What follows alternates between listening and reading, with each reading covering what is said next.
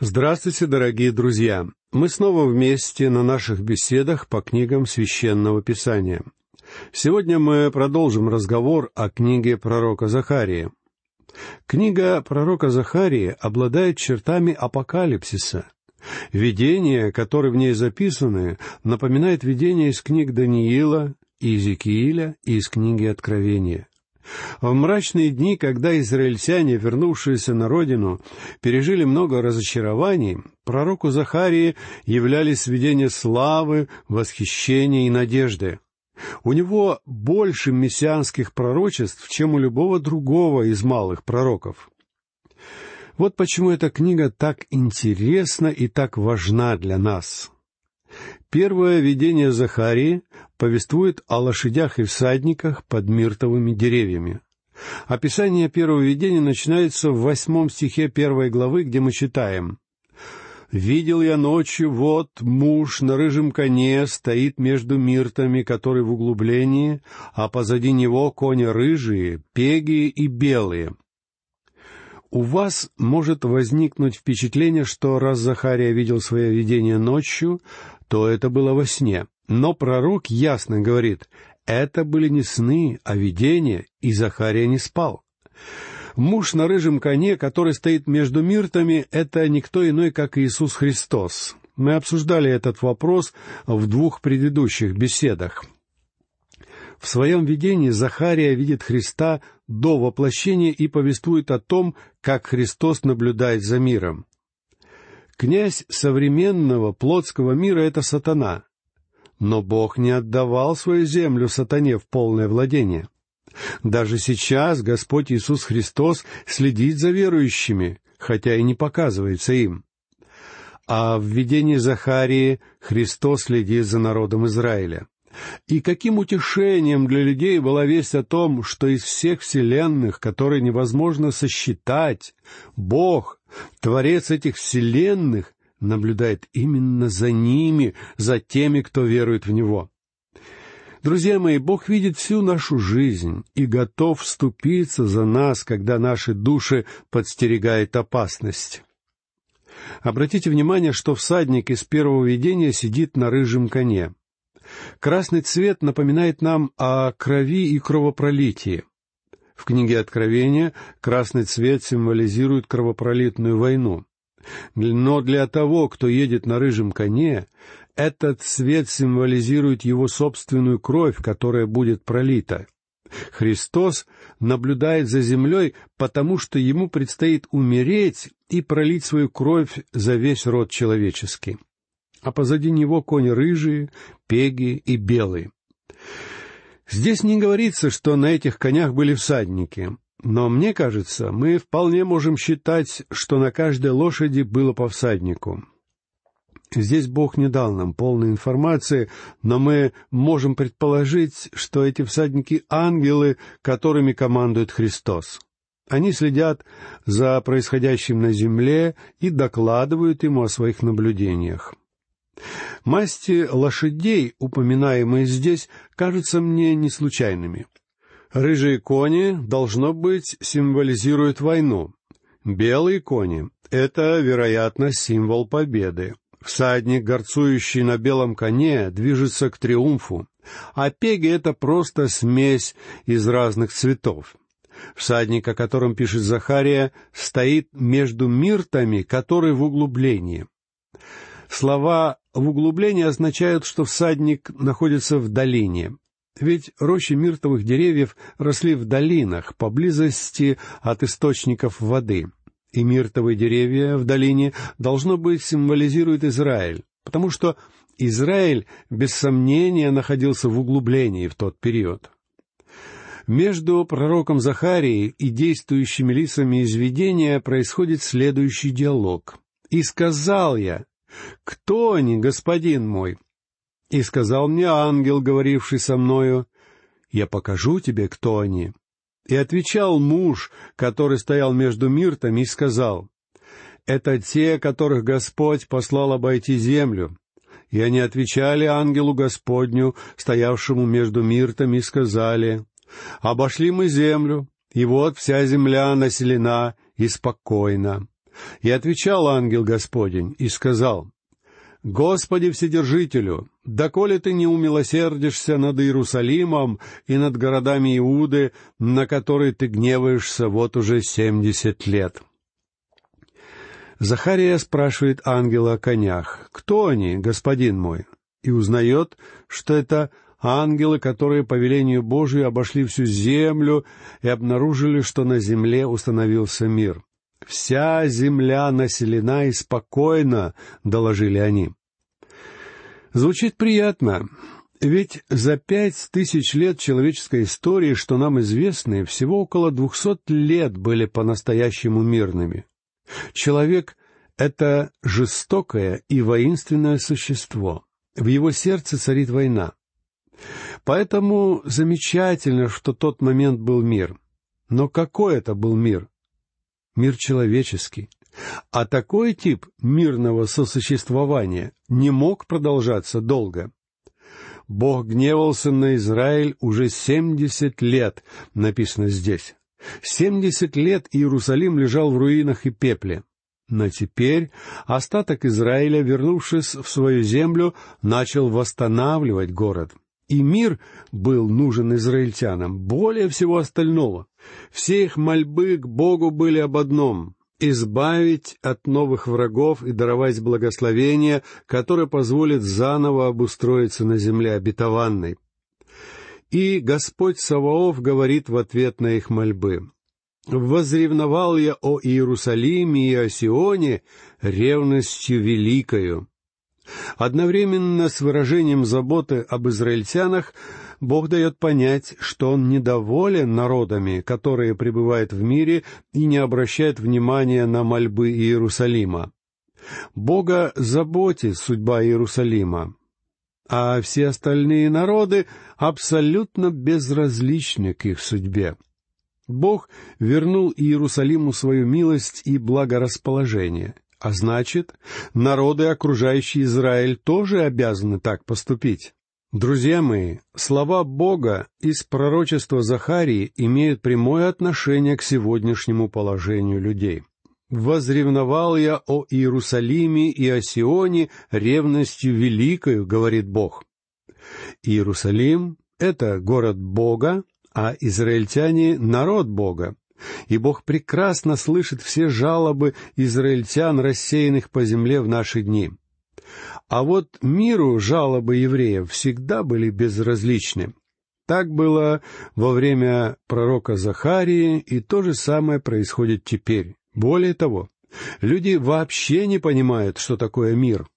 Они не понимают, что мир не будет постоянным на этой земле до тех пор, пока Господь Иисус не воцарится в Иерусалиме. Ибо Христос — это князь мира, и мир, который предлагает нам Христос, это мир с Богом, мир прощенных грехов. Если мы праведны перед Богом, то мы сможем жить в мире с ближними и с другими народами. А если мы далеки от Бога, то наша участь — войны и вооруженные конфликты. Но Бог ревнует о своем народе, израильтянах, не только охраняя их жизнь. Он пытается сделать так, чтобы израильтяне обратили свои сердца к небу. Ревность Бога — это не человеческая ревность, которая может быть вызвана вспышкой гнева или несдержанностью. Однако человеческая ревность до некоторой степени бывает похожа на ревность Бога. Ведь причина человеческой ревности — страстная любовь к тому, что может быть отнято. Вот и Бог ревнует о народе, который отказывается признавать его власть. Послушайте, что мы узнаем о ревности Бога в первой главе Захарии, пятнадцатый стих и великим негодованием негодую на народы, живущие в покое. Ибо когда я мало прогневался, они усилили зло. «Я мало прогневался», — говорит Господь. Это значит, что Божье наказание должно было длиться только в течение краткого периода. Однако этого не получилось, потому что народы мира пожелали уничтожить Израиль. Послушайте шестнадцатый стих. «Посему так, — говорит Господь, — я обращаюсь к Иерусалиму с милосердием, В нем соорудится мой дом, говорит Господь Саваоф, и землемерная вервь протянется по Иерусалиму. Я обращаюсь к Иерусалиму с милосердием. Бог вернулся к своему народу, чтобы проявить милость к нему. В Писании говорится, что Господь богат милосердием. Кроме того, здесь сказано «землемерная верь протянется по Иерусалиму». Некоторые толкователи полагают, что землемерная вервь символизировала великий строительный бум, то есть Иерусалим значительно увеличится и расширится. Вероятно, это было действительно так. Однако, когда в Писании говорится о человеке с измерительным приспособлением, это значит, что Бог собирается сам вмешаться в происходящее — и, видимо, в данном случае упоминание о измерительной верве надо понимать так. Бог снова встал на сторону Израиля, который только что вернулся из семидесятилетнего изгнания, и Бог снова будет оберегать свой народ. Все народы земли должны понимать, что на земле никогда не настанет мир, пока не будет мира в Иерусалиме. Вот ключ к миру во всем мире. Разве мы не видели доказательств этого в последние годы? Разве не об этом свидетельствуют события, которые произошли после того, как Израиль снова стал нацией? Этот маленький народ обнаружил, как мало у него друзей в мире, когда начался топливный кризис. Народы, которые считались друзьями Израиля, отпали как мертвые мухи потому что нефть нужна им была гораздо больше, чем дружба с Израилем.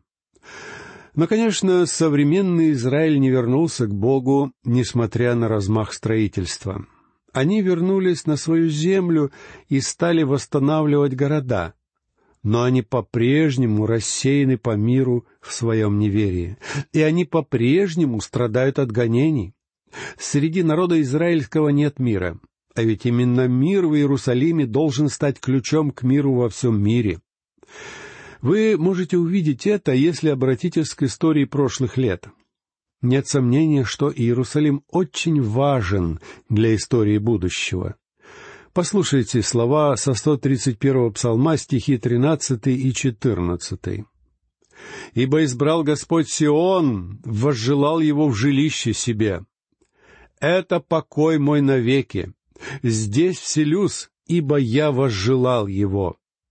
А в 77-м псалме стихи 67 и 68 написано «И отверг шатер Иосифов, и колено Ефремова не избрал, а избрал колено Иудина, гору Сион, которую возлюбил». Бог говорит, что Он любит Иерусалим. Однако я должен честно признаться вам, что я не люблю Иерусалим это место совсем не кажется мне привлекательным. Но однажды Бог сделает его таким. Сейчас же Иерусалим находится под Божьим судом, и Бог судит этот великий город, хотя по-прежнему любит его. Послушайте семнадцатый стих первой главы книги пророка Захарии.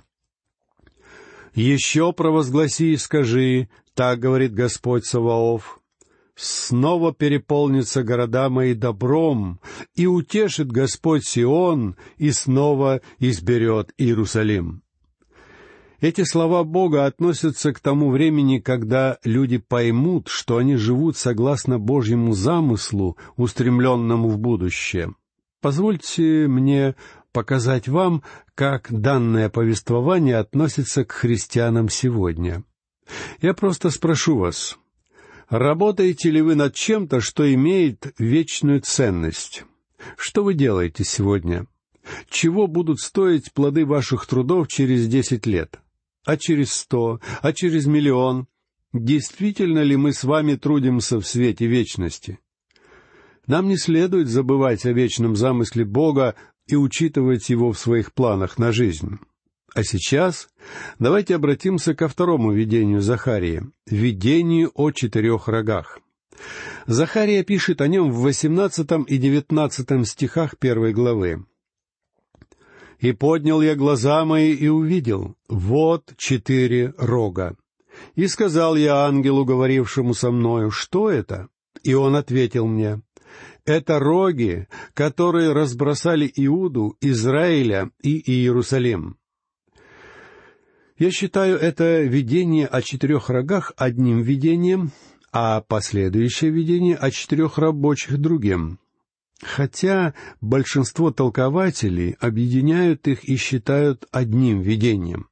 Захария видит здесь четыре рога, то есть тех, кто разбросал по свету Иерусалим, Иуду и Израиль. Они рассеяли северное и южное царство. Рог — символ языческого правителя. Мы обнаруживаем это в книге Даниила, глава 7, стих 24, где написано «А десять рогов значат, что из этого царства восстанут десять царей, и после них восстанет иной, отличный от прежних, и уничижит трех царей». Опять же, в Откровении, глава 17, стих 12 сказано и десять рогов, которые ты видел, суть десять царей, которые еще не получили царство, но примут власть со зверем, как цари, на один час. Я думаю, из этих ссылок можно понять, что рог — символ языческой державы.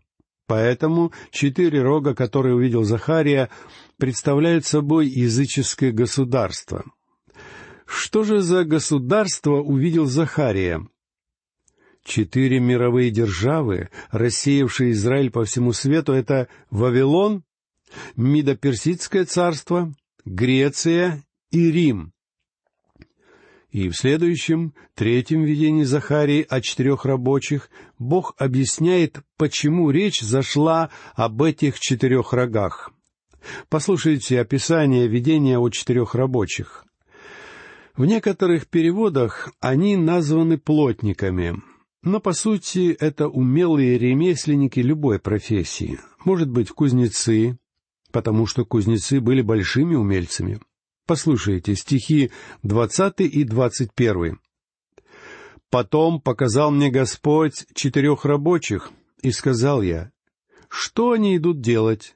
Он сказал мне так, эти роги разбросали Иуду, так что никто не может поднять головы своей а сии пришли устрашить их, сбить роги народов, поднявших рог свой против земли Иуды, чтобы рассеять ее. Захария спрашивает, что они идут делать, то есть, что делать здесь эти рабочие? Ангел же ответил, эти рога разбросали Иуду так, что никто не может поднять своей головы, а сии пришли устрашить их, сбить роги народов, поднявших свой рог против земли Иуды, чтобы рассеять ее. Друзья мои, это без сомнения одно из наиболее замечательных пророчеств в Писании. Кто эти четверо рабочих? Было сделано много различных предположений на этот счет. Иероним, Кирилл Александрийский и Кальвин считали, что это символы сверхъестественных сил, которые использует Бог. Но я с ними не согласен. Рабочие здесь — это вполне конкретные люди, которые что-то строят. И я весьма благодарен доктору Мерилу Анджеру за его толкование, которое я считаю правильным. Кстати говоря, доктор Анджер написал просто потрясающую книгу о Захарии. Так как четыре рога символизируют четыре мировые империи, которые сменяли друг друга во времена язычников, то четверо рабочих тоже должны обозначать четыре силы, которые Бог последовательно использовал для устрашения и низвержения врагов народа Божьего. Позвольте мне зачитать вам отрывок из книги доктора Анджера. В свете великих пророчеств Даниила о временах язычников, которые записаны во второй главе Даниила, стихи с 31 по 45, а также в седьмой главе стихи со 2 по 13, три рога по очереди, по воле карающего Бога, превращаются в рабочих а четвертый и последний рог сокрушен всемирным царством, которое установится по возвращении Христа. Христос придет и низвергнет своих врагов и одновременно врагов своего народа. Таким образом, первый рог, Вавилон, будет уничтожен Мидо Персией, вторым рогом, Второй рог, Мидо Персия, соответственно, превращается в первого рабочего, Затем второй рог Мида Персия будет уничтожен третьим рогом Грецией, и таким образом Греция превращается во второго рабочего. Затем третий рог Греция будет свергнут четвертым рогом Римом, который становится третьим рабочим. А четвертый рог, Рим, самый ужасный из всех, пока что не прекратил своего существования. Он возродится в последние времена и будет свергнут четвертым рабочим тысячелетним царством по возвращении царя царствующих и Господа господствующих. Читайте об этом девятнадцатую главу Откровения, стих шестнадцатый. Если вы ознакомитесь с историей Рима, вы увидите, что Рим не был уничтожен врагами со стороны. В самом деле, согласно пророчеству, Римская империя вернется снова. Она не умерла. Она просто распалась из-за внутренних проблем. Но придет Антихрист, который восстановит Римскую империю. Он будет мировым диктатором. И кто же свергнет его? Христос сделает это, когда вернется на землю. Вот почему Христос — это четвертый рабочий. Он свергнет Римскую империю, когда придет на землю в конце периода Великой Скорби. Итак, друзья мои, я надеюсь, теперь вы видите, насколько важно изучать Слово Божье целиком, потому что ни одно из пророчеств в Писании не существует само по себе. То есть ни одно пророчество нельзя истолковывать в отрыве от остальных. Все библейские пророчества должны рассматриваться в контексте общего и вечного Божьего замысла.